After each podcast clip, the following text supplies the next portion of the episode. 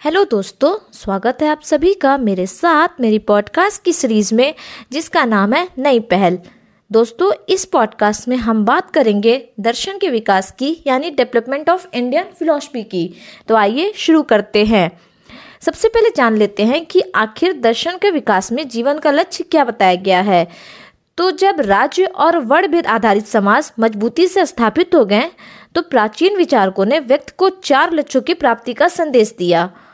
और ये चार लक्ष्य थे, सामाजिक व्यवस्था का अनुपालन, यानी धर्म, आर्थिक संसाधनों का प्रबंधन, यानी अर्थ, यानी धन, शारीरिक सुख, जिसका मतलब होता है काम, और मुक्ति के मार्ग, अर्थात मोक्ष। कौटिल रचित प्रसिद्ध पुस्तक अर्थशास्त्र में हम देख सकते हैं अर्थव्यवस्था से संबंधित मामले। राज्य और समाज संचालन की व्यवस्था धर्मशास्त्र में बताई गई है, जबकि जबकि शारीरिक सुख, यानी काम पर चर्चा, काम सूत्र में हुई। ज्ञान की ये तीनों शाखाएँ प्राथमिक रूप से भौतिक दुनिया और इसकी समस्याओं से संबंधित थी। इनमें मुक्ति के सवाल को कभी नहीं छुआ गया। इसलिए मोक्ष या मुक्ति दर्शन ग्रंथों का मुख्य विषय बन गया। इसका मतलब जन्म और मृत्यु के चक्र से मुक्ति है। जिस पर पहली बार उपदेश जो दिया था, वो गौतम बुद्ध ने दिया था। इस तरह ईस्वी सन की शुरुआत तक दर्शन की छह शाखाएँ विकसित हो चुकी थीं। और ये कौन थी छह शाखाएँ? तो ये थी सांख्य, योग, न्याय, वैशेषिक, मीमांसा और वेदांत। और अगर देखा जाए इसे किसने किसने दिया था तो सांख्य को दिया था कपिल ने। शांख को किसने बताया था? कपिल ने। योग को बताया था पतंजलि ने। न्याय को बताया था, गौतम ने, वैशेषिक को बताया था, कनात ने, मीमांसा, जिसे पूर्व मीमांसा भी कहा जाता है, इसे दिया था जैमनी ने, और वेदांत, जिसे उत्तर मीमांसा भी कहा जाता है, इसे दिया है बाद रायड ने।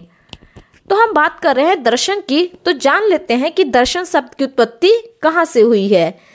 वैसे देखा जाए तो दर्शन की उत्पत्ति उपनिषद से माना जाता है, लेकिन इसका उल्लेख ऋग्वेद के नास्ती शुक्त में भी मिलता है। इसके साथ साथ अन्य अन्य साहित्य में भी इसके बारे में बताया गया है। दर्शन शब्द की उत्पत्ति संस्कृत के शब्द दृश्य से हुआ है, जिसका अर्थ होता है देखना या जानना।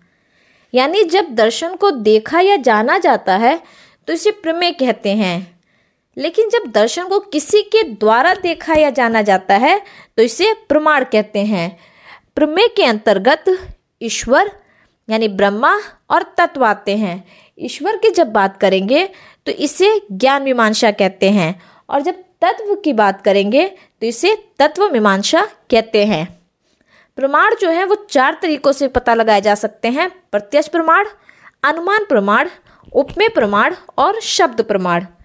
प्रत्यक्ष प्रमाण जो है, इंद्रियों द्वारा पता लगाया जाता है। और हम जानते हैं कि दस इंद्रियाँ होती हैं। भारतीय दर्शन जो था, वो आध्यात्मिक था, जो कि वेदों की मान्यता के आधार पर थे। वेदों को ना मानने वाले नास्तिक संप्रदाय कहलाए, जबकि वेदों को मानने वाले आस्तिक संप्रदाय कहलाए। नास्तिक संप्रदाय में अगर देखा जाए तो चावाक दर्शन है, जैन दर्शन है और बौद्ध दर्शन है। जबकि आस्तिक संप्रदाय में शर दर्शन, जिसकी हम बात कर रहे हैं, शांख, योग, न्याय वैशेषिक मीमांसा और वेदांत। अद्वैतवाद दर्शन है, शंकराचार्य का, विशिष्ट दैत है, रामानुज का और द्वैता दैत है। तो आइए अब शुरू करते हैं हम आस्तिक दर्शन के ही या आस्तिक संप्रदाय के शर दर्शन को जानना। शुरू करते हैं कपिल के दिए हुए शांख्य से। शांख जिसका अर्थ संख्या या गिनती होता है, पहले उत्पन्न हुआ, लगता है। प्रारंभिक शाक्य दर्शन के अनुसार दुनिया का जो निर्माण हुआ है, वो किसी दिव्य शक्ति से नहीं हुआ है, बल्कि प्रकृति के द्वारा हुआ है। और ये बात इसने वैज्ञानिक दृष्टिकोण के आधार पर कहा था। लेकिन चौथी शताब्दी के आसपास, इसने प्रकृति के अलावा पुरुष या आत्मा को भी तत्व माना दुनिया के निर्माण का। और नए दृष्टिकोण के अनुसार प्रकृति और आध्यात्मिक तत्व एक साथ दुनिया का निर्माण करते हैं। तो कह सकते हैं कि शुरुआत में दर्शन की साख्य शाखा भौतिकवादी थी, लेकिन बाद में ये क्या हो गया? आध्यात्मवादी बन गई। प्रारंभ में इस शाखा के अनुसार एक व्यक्ति वास्तविक ज्ञान की प्राप्ति के माध्यम से उद्धार प्राप्त कर सकता है और उसका दुख जो है वो हमेशा के लिए समाप्त हो सकता है।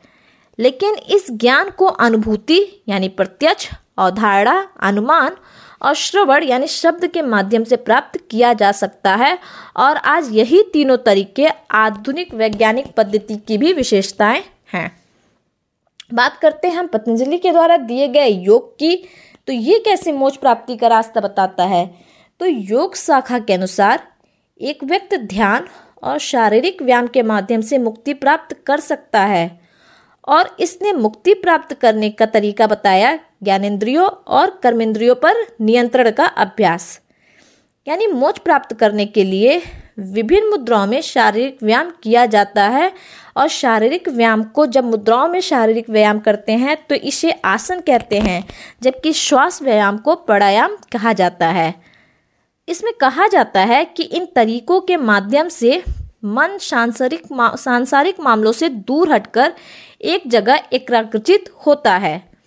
अभ्यास महत्वपूर्ण है, क्योंकि ये न केवल प्राचीन काल में शरीर विज्ञान और शरीर रचना विज्ञान के ज्ञान के कुछ विकास की कल्पना करते हैं, बल्कि ये सांसारिक कठिनाइयों से दूर होने की प्रवृत्ति को भी दर्शाता है। अब बात करते हैं गौतम के द्वारा दी गई न्याय के बारे में। और यह जो थी, ये मोक्ष प्राप्ति का माध्यम बनाता है ज्ञान प्राप्ति के माध्यम से मोक्ष प्राप्त करना।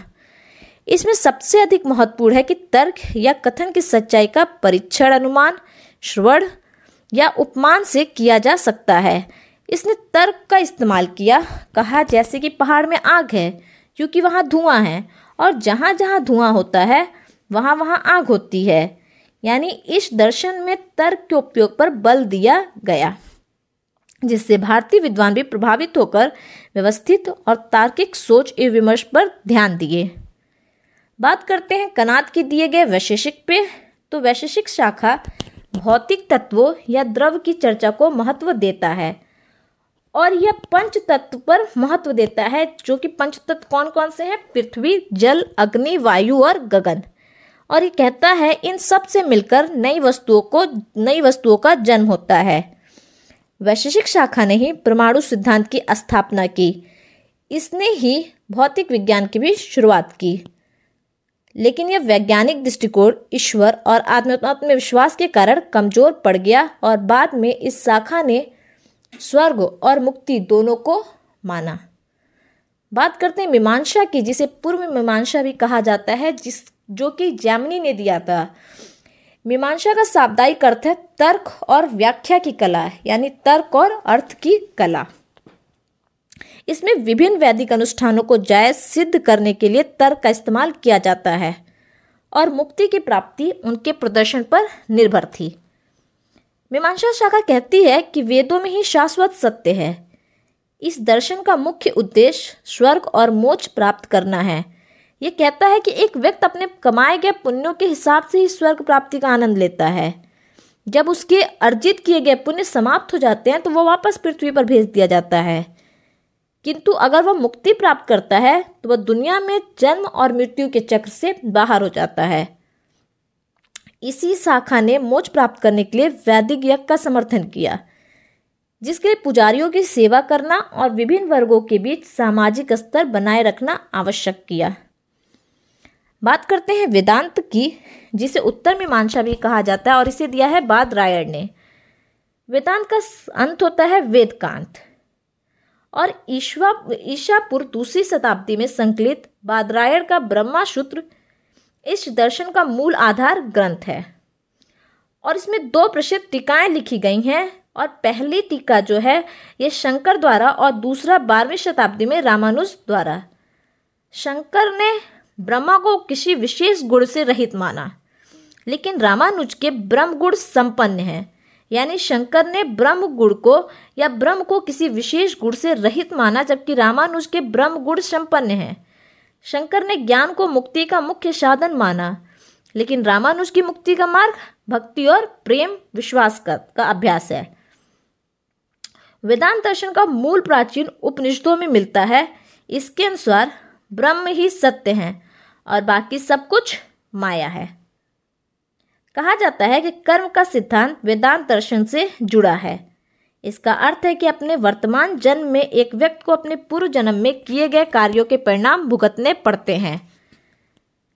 और ये देखा गया है कि पुनर्जन्म केवल वेदांत प्रणाली में ही नहीं, बहुत सारे हिंदू दर्शन में भी बताए गए हैं। इसका अर्थ है कि लोग सामाजिक और सांसारिक कारणों से नहीं, बल्कि उन अनभिक कारणों से ग्रस्त होते हैं, जिन्हें वे ना तो जानते हैं और ना ही नियंत्रित कर सकते हैं। तो इस तरह से हमने आस्तिक संप्रदाय की छह दर्शन, जिसे सठ दर्शन कहा जाता है, के बारे में जाना। मिलते हैं अगली पॉडकास्ट में। तब तक के लिए धन्यवाद।